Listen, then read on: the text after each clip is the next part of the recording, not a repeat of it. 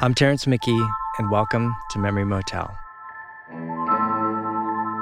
On the morning of August 23rd, 1973, Jan Olsson walked into a bank with a submachine gun in one hand and in the other, a canvas suitcase packed with everything he'd need for the most ambitious heist of his career. He'd just escaped from prison in the south of Sweden, and he'd made his way north to Stockholm, where his attempted robbery would captivate the country. It was Sweden's first televised crime. Updates were broadcast constantly, and in Stockholm, families would even gather near the bank, trying to peer into the glass facade to see what on earth would happen next. For six days, Jan Olsson and his accomplice, Clark Olofsson, would put four hostages through a living hell. But the public, in front of their TVs and outside the bank, scrutinized and questioned, well, the hostages. Especially one woman in particular, Kristen Enmark. When they write things in the paper, I, I couldn't care less. I know my story. I know my truth. Everything she reportedly said and did was not what anyone expected from a hostage. She said she was more afraid of the police than the robbers, Jan and Clark. She pleaded with the Prime Minister of Sweden to let her leave with them in the getaway car. When the robbers were finally prosecuted, she refused to testify against them. And years after the robbery, she had a relationship with one of them. To the public, the robbers' behavior made sense. It was what they expected from criminals. But Kristen's behavior, it was a mystery. Eventually, she was diagnosed by the psychologist and criminologist Nils Bejerot with a disease he coined Stockholm Syndrome.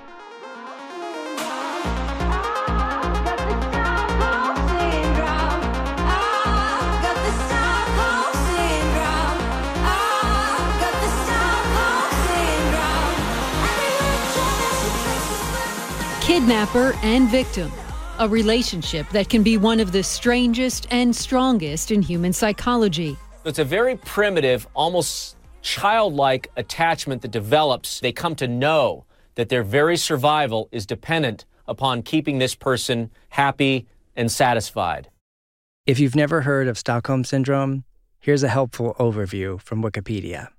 It's a psychological phenomenon first described in 1973 in which hostages express empathy and sympathy and have positive feelings toward their captors, sometimes to the point of defending and identifying with the captors. These feelings are generally considered irrational in light of the danger or risk endured by the victims, who essentially mistake a lack of abuse from their captors for an act of kindness. Even though there have been other famous cases of Stockholm Syndrome, Patty Hearst, for example, Kristen Enmark was the first person diagnosed with the syndrome. And for over 40 years, she's carried that stigma with her. I always felt that I did something wrong. You're not healthy when you have a syndrome. And for over 40 years, she's felt silenced by the weight of her diagnosis. So if you say that these girls or me have this syndrome, you don't have to pay attention to what they say. In today's episode, The Ideal Hostage, Kristen goes back to that bank to share her memory of what happened. After almost 50 years, I felt, well, I didn't do anything wrong. I did what I had to do. And I'm kind of feeling proud of myself. I just can't remember. And I remember can't remember this. I remember even. I do remember he said this. He said those stories were the essence of It was like what it was to be It alive. was heaven. Can you trust that?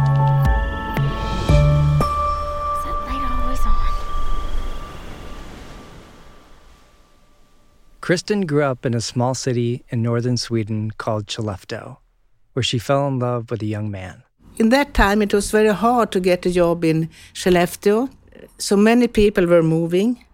So I moved him to a little place outside Stockholm. In Stockholm's largest bank, she found a job as a stenographer.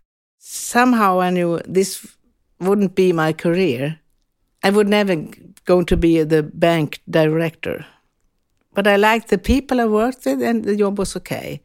On August 23, 1973, what happened on that job would change her life. I was not working in the in the bank hall. Normally, she would have been hidden in a back office, but that morning she walked into the bank hall to see a colleague. Actually, it was this guy who was working in the bank hall, and I had well some kind of crush for him. I don't know if he knew it. Uh, so I, I took some papers and went to talk to him, and then suddenly I heard these shots. Immediately, I laid on the floor, and when I looked up, no one else was lying on the floor. It was only me. And I thought, oh my God, what have I done? Was it something that wasn't so dangerous?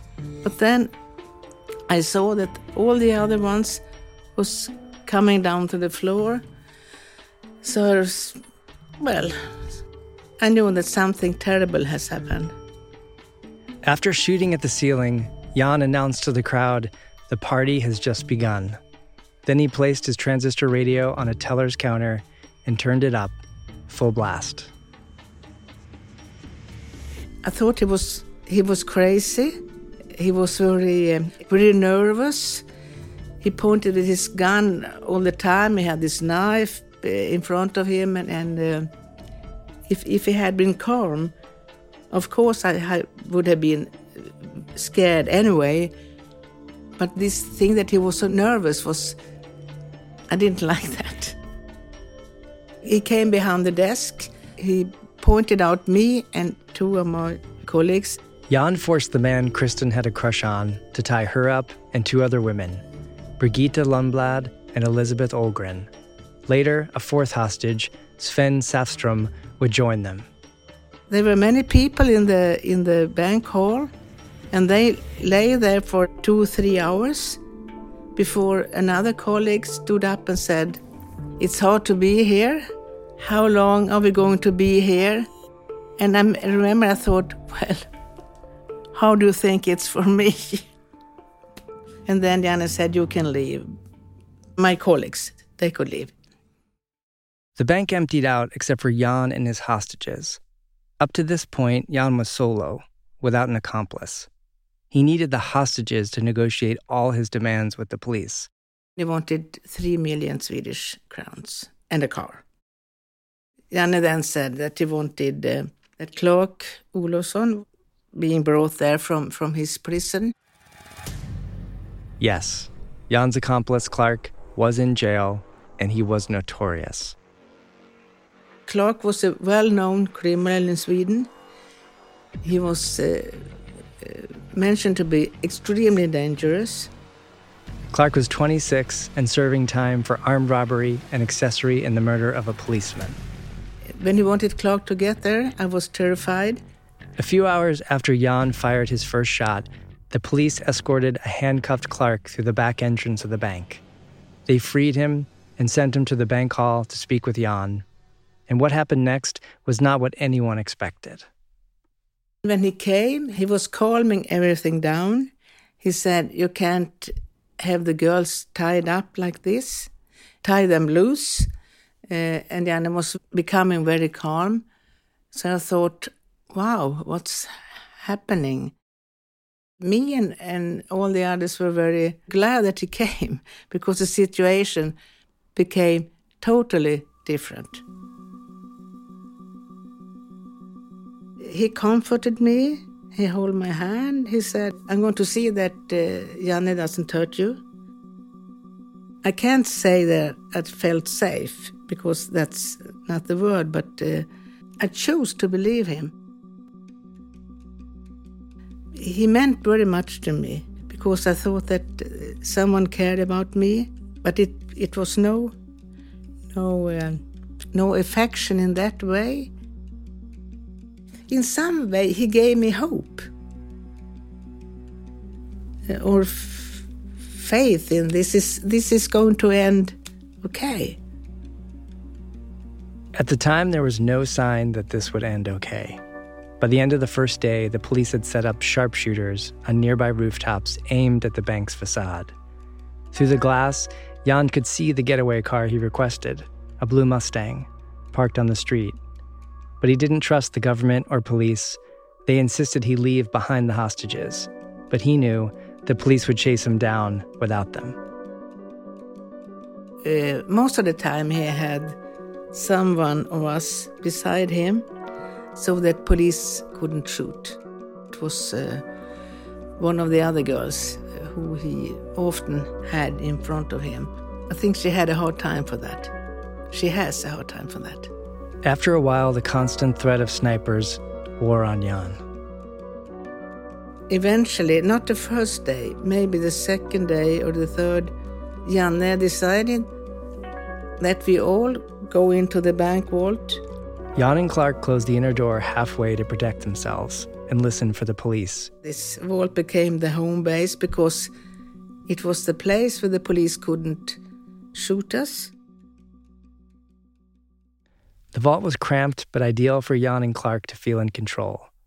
Outside the door was a staircase leading from the vault to the upper floor where the cops had set up an outpost, and that staircase became the place where messages and food and blankets and other provisions were exchanged. Inside the vault, Jan used the rope he brought to tie around his hostages' necks and allowed them to walk freely outside the vault when they felt too claustrophobic. Eventually, Jan allowed Kristen and Birgitta to leave the vault unleashed, which underscored their loyalty not to the robbers, but to each other. She went before me to the bathroom, and when you went to the bathroom, there were several policemen standing. You could just walk the other way and get out. Jan had said, if you don't come back, I'm going to do something to, to Yes. the other two. Jan's accomplice, Clark, When she was came in back, jail, she nodded at and me. he was she told me, "Don't scream when you see the police."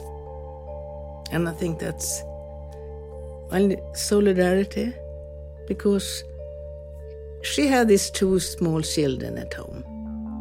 I don't know if it had been me. Maybe I just walked the other way, but she didn't. I have an extremely big heart for her. Jan and Clark's plan had pretty much come together. They secured the getaway car, the money, but the one thing stopping them was how they'd escape. They knew if they left without the hostages, the police would hunt them down. But after releasing another criminal from jail, providing a getaway car and money, the police were not about to let them leave with innocent lives. Jan decided to go to the top. He called the Prime Minister of Sweden to demand that he order the police to let Clark and him escape with the hostages. As one would expect, the Prime Minister said, No way. Then, while on the phone, Jan grabbed one of the hostages, Elizabeth, by the neck. The Prime Minister could hear her gasps, and then the phone went dead. Kristen, seeing Jan's frustrated attempt to negotiate, thought she would have a better shot with the police. But this is where her disillusionment with them started. I was the one who was the, the victim, and I think they maybe they could listen to what I wanted, but they just faded me away, take her away. Uh, it was very hard for me. The next morning started with Jan firing two rounds of shots with his submachine gun. The police had been trying to identify Jan. They had no idea who he was. But then someone misidentified him. At this point, they thought Jan was the escaped convict Kai Hansen, and they thought they'd hit the jackpot when they found Kai's brother. He was 16. They took him out to Stockholm. They sent him down at the bank hall. He says, Kai, I'm your brother. And Janne was shooting at him. He ran up, and the police forced him to go back again. He was a kid. I, I think a lot about him. I think that's one of the worst things that happened and then they just put him on the train back again home to Skåne, to the south of Sweden. At this point, Kristen lost all faith in the police. I wasn't sure that it made me safer that they are there. I assume that the police were uh, concerned about the hostage, but I think that we were the, the, the, the, the second thought.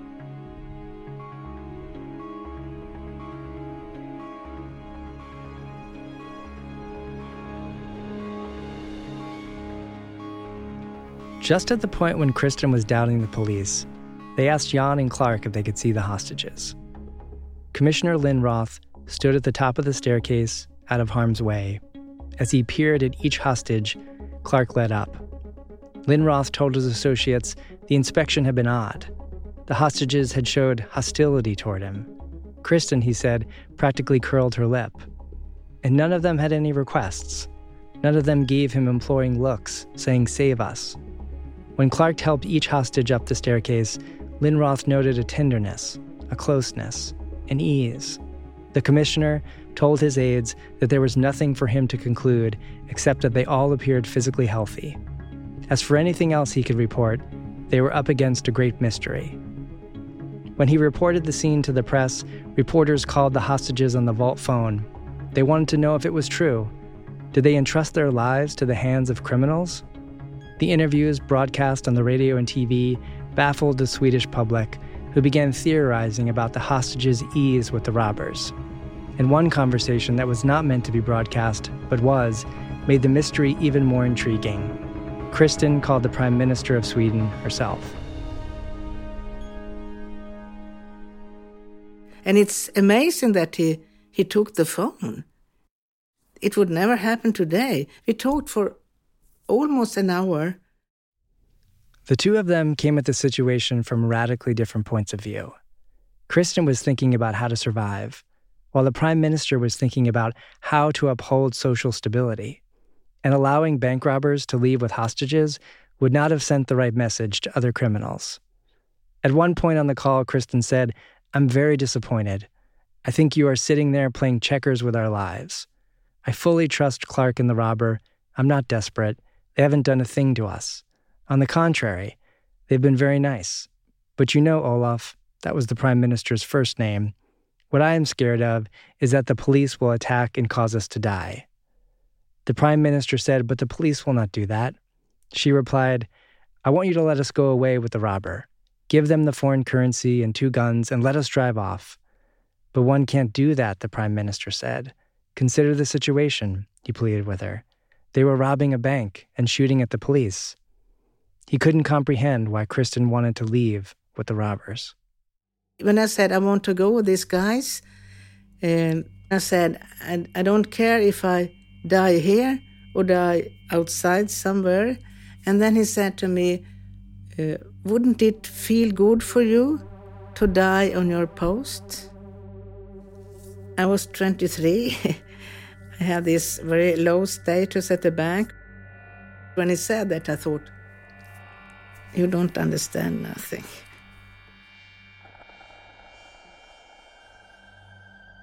Their conversation ended with Kristen sarcastically thanking him for the help. The police feared they were losing a connection to the hostages, so they encouraged the parents to call into the vault.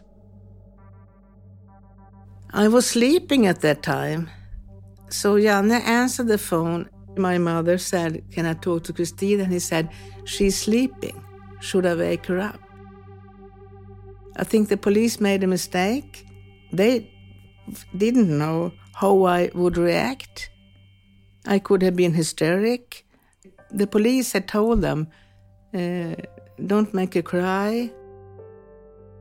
I don't like that call because they tried to be as normal as usual, and she had some uh, remarks. I called the the police the guys, the guys in the stairway, and she said, "You don't use that word, Christine. You know how to talk." And my father, he said, "Oh, you're playing poker. You got a lot of money." So they were making some kind of joke of it, but I think it was, it was so peculiar. I, what? The third morning started with what had nearly become routine gunshots. This time it was a policeman shooting at no specific target, just trying to provoke signs of life from the vault. It was 10 a.m. after all, and they'd heard nothing. another officer sneaked down the staircase and managed to lock the outside vault door. Well, I remember hearing the, you know, when the door was shut, and then I said, "Okay, we can't get out. Um, if you excuse me." That's when the shit really hit the fan.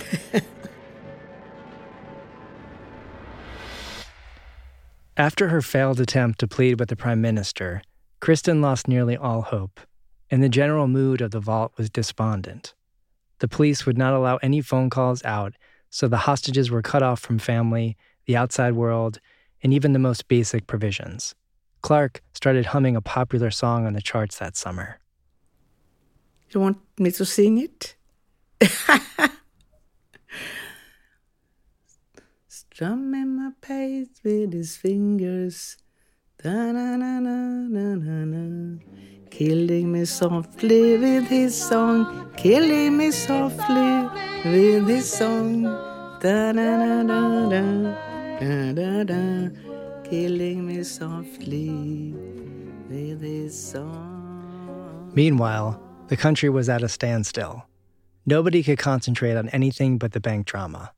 And the people of Sweden flooded the police department with their bright ideas. Have the Salvation Army band play religious songs to break Jan's resistance, or release a swarm of angry bees into the vents to scare them out of the vault. But the police, they had their own bright idea. The police started drilling, and uh, says they're drilling because they want to put in gas. You know, you, know, you do that to kill rats. I think it's uh, uh, attempt to murder. The police had carefully examined the bank's architectural plans to measure where they could drill holes without harming anyone. The drilling was day and night for I don't know how many hours, how many days. During the drilling, the police hid an electrical box. The light went out, so it was dark, and then I mean dark, dark. And then the claustrophobic space flooded. You know, when you drill, you must have water so that the drill is not burning. So it was so much water on the floor. We didn't get any food or water, so we have to take these sheets so we can take the drill water through it so we can drink that water.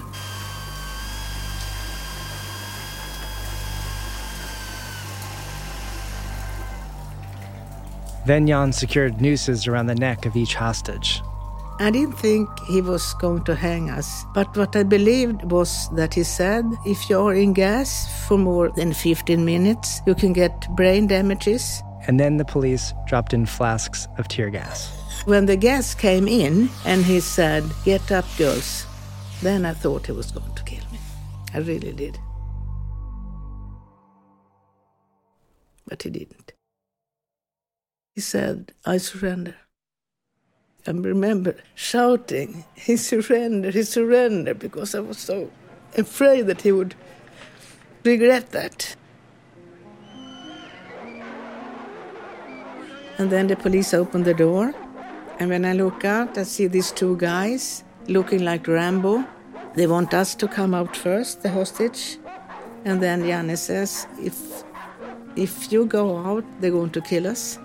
So we said, let the guys go out first. And then they went out, we went out. He took us to the hospital. He wanted me to lie down on the stretcher, and I re- refused. I wanted to walk out because I was so angry with the whole situation.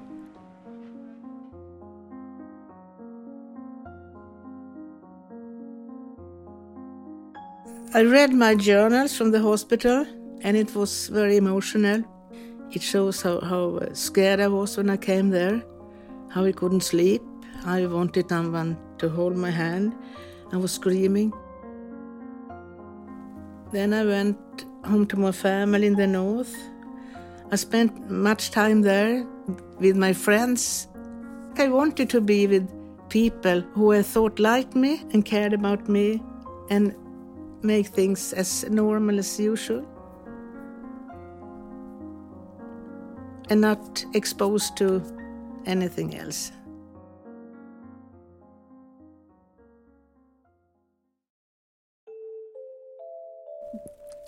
After this drama, all the attention has been focused on this police uh, psychiatric man, Bejerot, and I think it's very interesting because uh, I always felt that I did something wrong.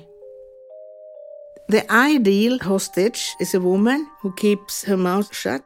She uh, thinks that the society and the police is going to protect her.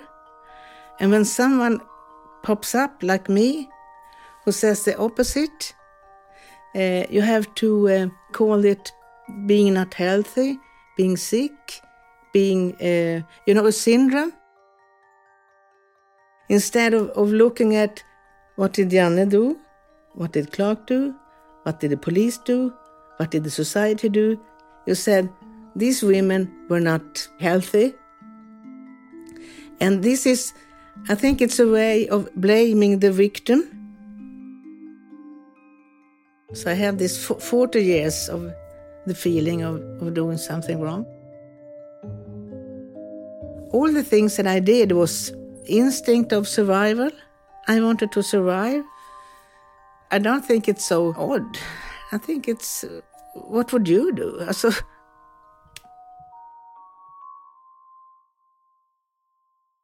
Years after the robbery, Kristen would reunite with Jan.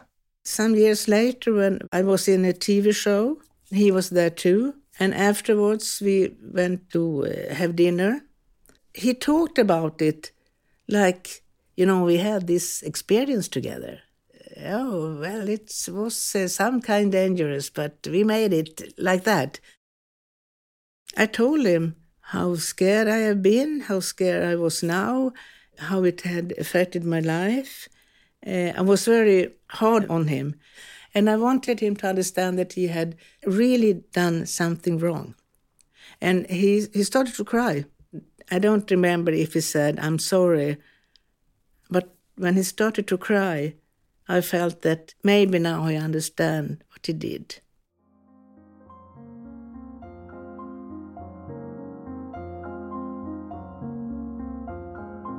And now I'm a psychotherapist. I work very much with, with the couples. During the, the time, I thought that no one listened to me. The police didn't listen, Palme didn't listen. Uh, so I think it's, of course, all therapists think that you have to listen to people. But for me, it's, it's I think it's even more important.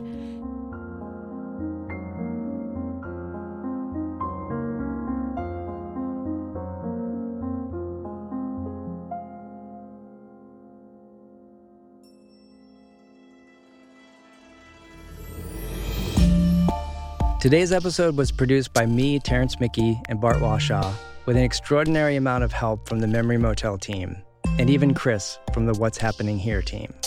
A big thank you to Kristen Enmark for sharing her story with me and revisiting memories that were at times painful. I would love any reason to speak with her again. So if you have questions, I will gladly host a Facebook Live session with her. Please reach out on Facebook or Twitter at Memory Motel or at Terrence underscore Mickey. Thank you, Maddie Savage, the host of The Stockholmer, for introducing me to Kristen. For your love of everything Swedish, please check out her podcast on iTunes. In today's episode, we featured original music from Graham Tracy. You can find a link to his website, High Lonesome Recording, in our show notes, as well as details on the Stockholmer podcast and the New Yorker article that was instrumental in telling this story.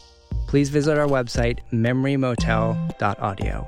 And for our Patreon members, we have the full interview with Kristen, as well as an additional interview with Alan Wade, a professor at the University of Seattle in Canada, who further explains what he sees as the misconception of Stockholm Syndrome.